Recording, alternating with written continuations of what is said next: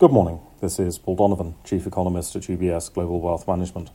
It's 7 o'clock in the morning London time on Friday, the 4th of November.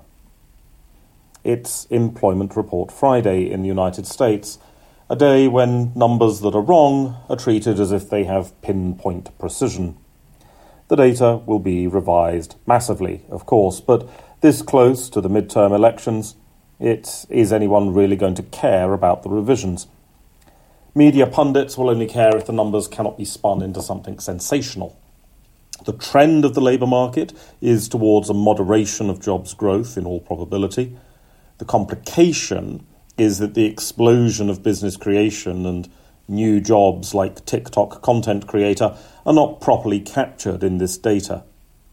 The real average hourly earnings numbers are likely to remain catastrophically negative although the real average hourly earnings for homeowners are not as negative as the headlines suggest, because homeowners' cost of living increase is notably less than the headline consumer price inflation rate.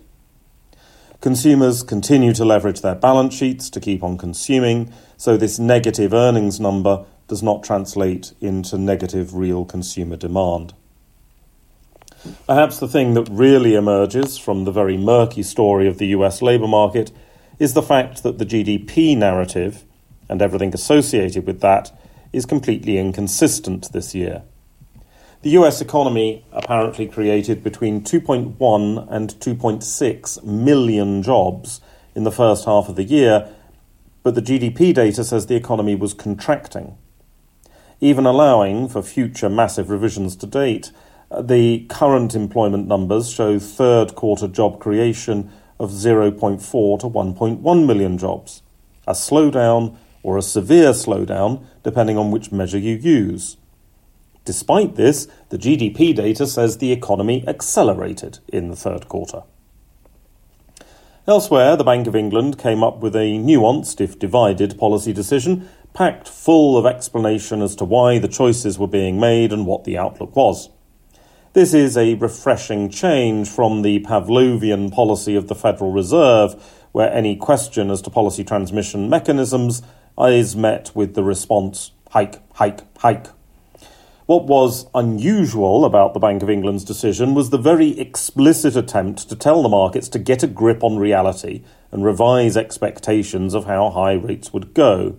This does not often happen.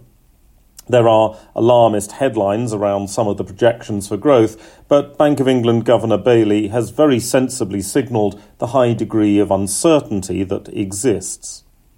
Overall, the picture is consistent with a moderation in the pace of UK tightening near term and a pause sooner than the markets had been expecting.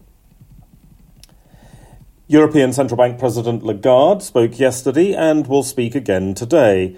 In the past 24 hours, nothing has happened of any economic note, but ECB President Lagarde still feels the need to comment on that. Yesterday's comments were vague, suggesting that policy had a way to go, which is no use to anyone as a guide to future policy action. Lagarde says inflation is too high and has to be fought, but of course, what was missing was any economic analysis of how raising rates is going to impact energy prices.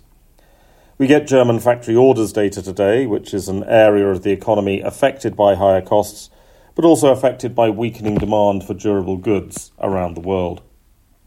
That's all for today. Have a good day.